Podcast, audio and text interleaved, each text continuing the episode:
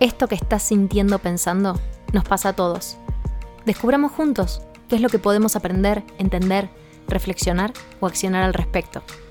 Qué bueno que elegiste crecer. Mi nombre es Melina D'Angelo y esto es otro episodio de Para Cuándo. Buen viaje. Para cuando te estés tomando algo personalmente. Herramienta número 4. Elegí a quién vas a escuchar. Marco Aurelio dijo, No pierdas el resto de tu tiempo aquí preocupándote por otras personas, a menos que afecte el bien común. Van a evitar que hagas algo útil. Estarás demasiado preocupado por lo que hace tal persona y por qué lo hace, y qué dicen, qué piensan o lo que van a pensar luego, y todas las otras cosas que te desanimen e impidan que te concentres en tu propia mente. Estamos todos nosotros aprendiendo a vivir mientras vivimos. Cada día es una nueva prueba y error para cada uno de nosotros. Incluso cuando, cuando creemos que dominamos una técnica o aunque tengamos algo muy claro porque es lo que estuvimos haciendo siempre. Y generalmente no nos privamos de opinar porque es más fácil opinar que hacernos responsables de nuestras palabras. Entonces, ¿qué hacemos? Opinamos, opinamos, opinamos. Creemos que opinando hay cosas que se vuelven reales o más certeras.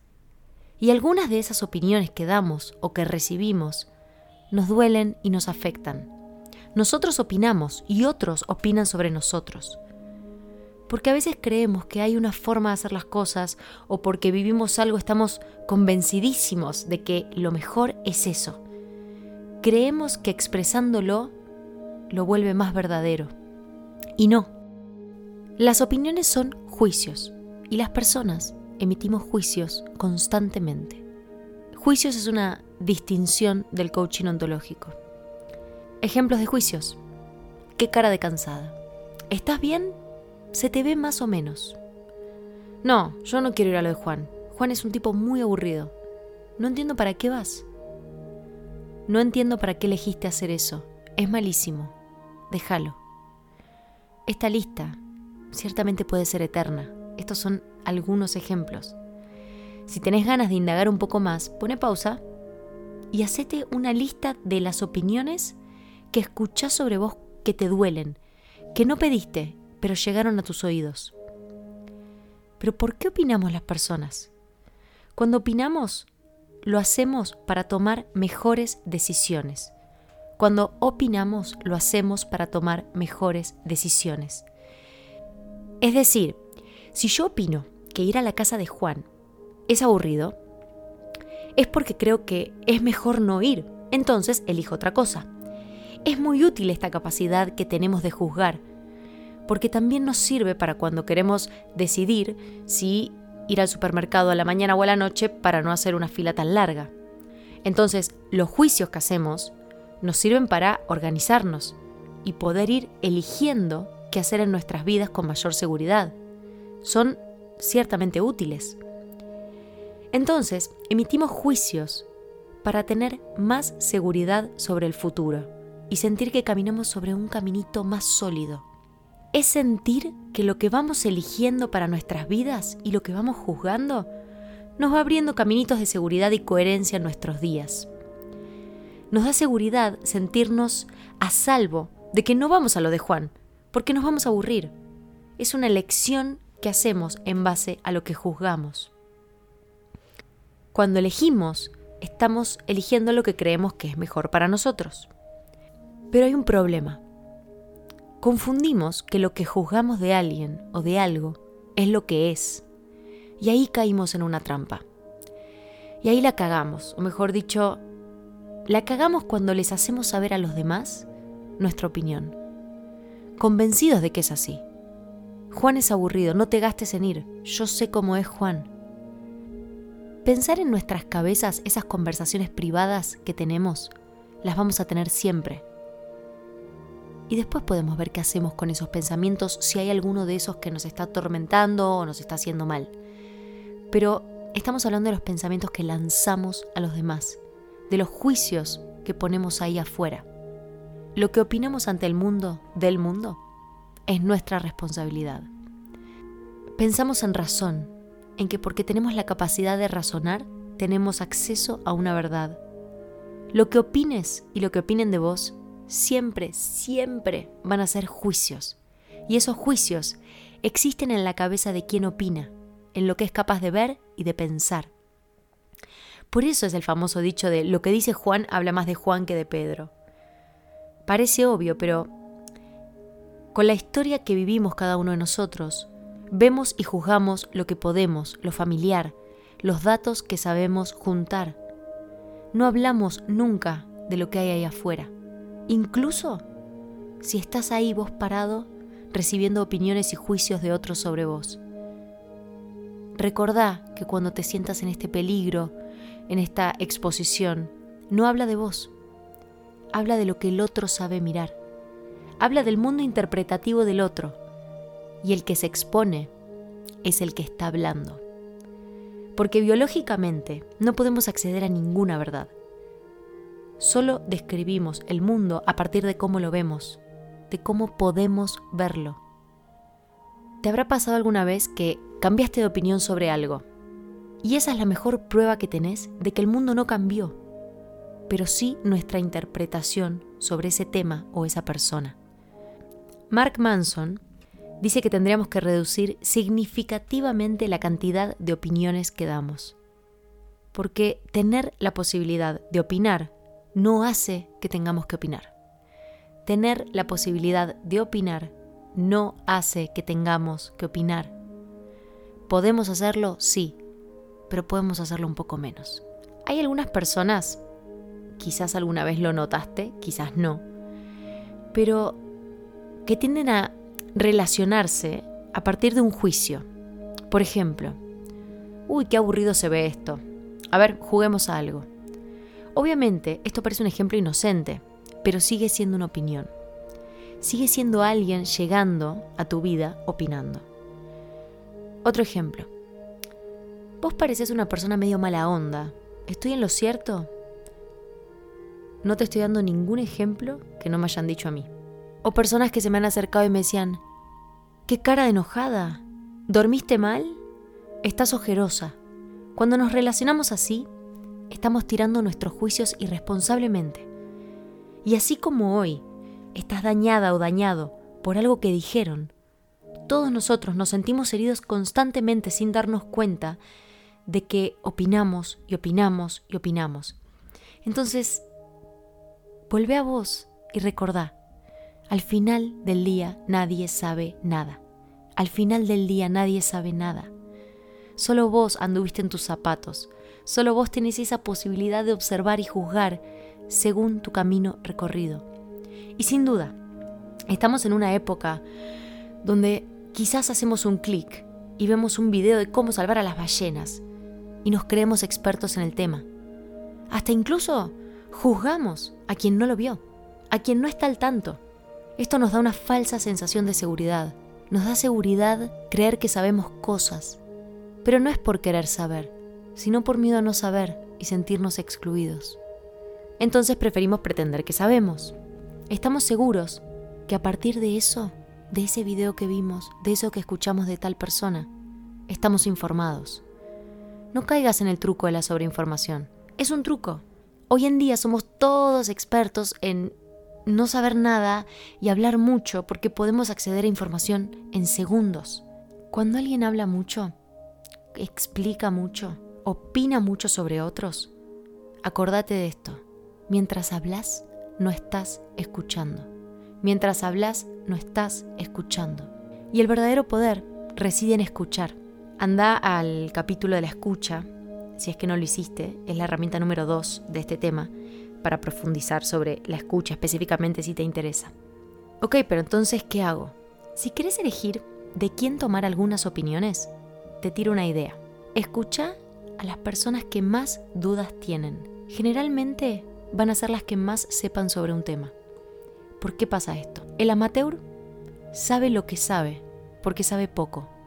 Y el profesional sabe lo que no sabe porque conoce tanto sobre algo que todavía tiene dudas por resolver. Entonces, No confundas en esta época hablar mucho u opinar mucho con saber o entender mucho. Ahora está la tuya elegir a quién escuchar.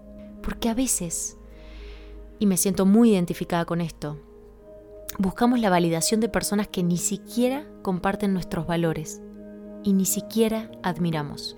Es otro truco el que nos juega la supervivencia, este de querer agradar e impresionar a cualquiera que se cruce en nuestro camino. Mark Manson dice que tendríamos que elegir a quién impresionar. Y admito que cuando escuché esta idea me chocó mucho el concepto de impresionar. Me pareció que estaba errado. No lo veía como algo bueno el querer impresionar. Pero después la explicación que dio me cerró mucho y me parece muy interesante entenderla y practicarla. Él dice que instintivamente siempre vamos a necesitar pertenecer a un grupo y dentro de ese grupo ser aceptados. Entonces, esta validación y el mostrar en qué somos buenos y por qué deberíamos ser aprobados es algo que no vamos a poder evitar. Siempre necesitamos que alguien nos acepte y reconozca al menos uno de nuestros dones o lo que hacemos bien. Eso es pertenecer a nuestra manada. Y está bien querer ser aceptado. Es parte de nuestra biología. Entonces, pareciera útil elegir a quién impresionar. Porque estás poniendo el foco en quien te inspira, en quien te puede ayudar a crecer. Como hablábamos antes, a veces nadie se abstiene de opinar porque todos nos creemos expertos en todo. Pero para ser experto en algo, justamente, tenés que enfocarte cientos, miles de horas en algo. Te sugiero que mentalmente o en un papel hagas una lista de personas a las que quieras impresionar. Te va a servir para no tomarte personalmente todas las opiniones que escuches de vos constantemente. ¿Esta persona está en mi lista? No. Adiós. Ya tengo claro a quién quiero impresionar, quién me inspira y de quién quiero escuchar consejos. Hay algo en lo que todos somos expertos, y es en nosotros mismos. Nadie sabe más de vos que vos mismo. Incluso las cosas que nos mentimos están dentro nuestro. Y algún día si las vamos a conocer, primero las vamos a conocer nosotros. Así que todas estas opiniones que escuches de este mundo sobreinformado, llévalas al estrado y acordate que nadie sabe bien qué es lo que estamos haciendo. Y esto no es para desesperar, es para que justamente nos calmemos de que es probable que estemos haciendo las cosas bien. Y en caso de que no las estemos haciendo bien, vamos a elegir a quién escuchar. Aferrate a los juicios de aquellos que sientas que están buscando el bien común con sus palabras y que te incluyan. No esas personas que sentís que hablan para satisfacer el deseo de hablar para mostrar que saben algo. Entonces la invitación es que elijas a propósito a quienes vas a impresionar. ¿Cuál es tu manada donde te sentís cómoda, cómodo? ¿Quiénes son tus referentes? Busca la aprobación de quienes saben lo que querés aprender, no de cualquiera que pasa por ahí y te escupe su opinión en pos de su propia seguridad. Y nosotros tampoco, del otro lado, escupamos opiniones. Yo cuando no sé qué decir, cuando me encuentro con alguien, sé que hay una frase que no me falla nunca, que siempre suma, y es decirle a la otra persona, qué bueno verte. Esto no me falla nunca, y siempre hace sentir bien al otro. Y creo que es una hermosa contribución. Y yo elijo encontrarme con alguien y decirle esto porque yo misma pasé muchas veces por la situación de encontrarme con alguien y que me dijeran, ay, qué mal que dormí, qué cara cansada, qué cara enojada. Y me lastimaba. Me lastimaba porque no era lo que yo quería que los demás vieran de mí. Entonces hago esto.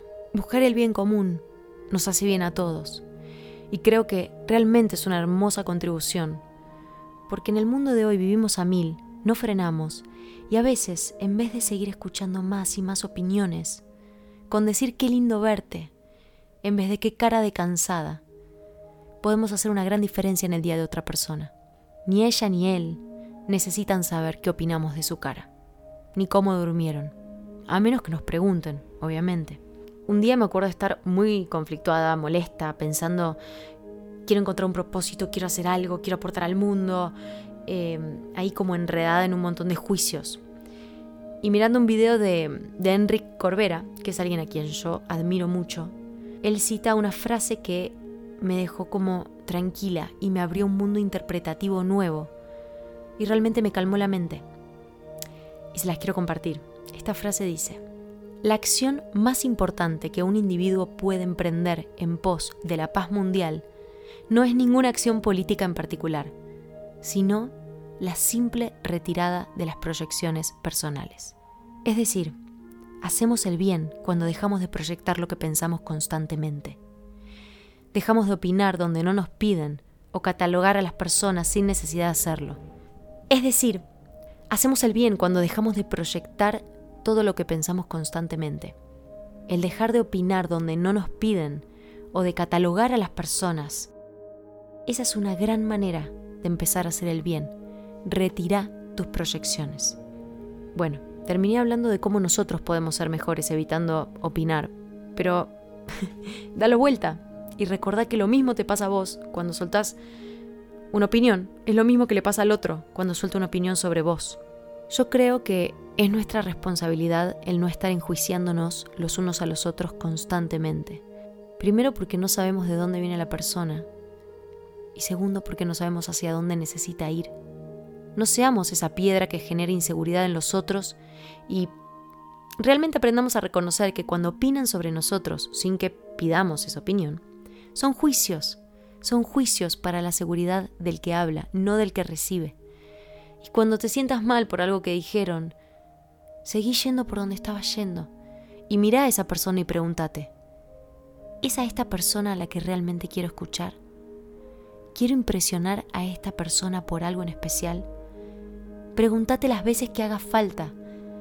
¿De cuáles personas voy a perseguir la validación? ¿Quiénes van a ser mis guías? ¿Quién vale la pena impresionar para mí? ¿Cuánto juzgo que sabe esta persona sobre lo que está hablando de mí?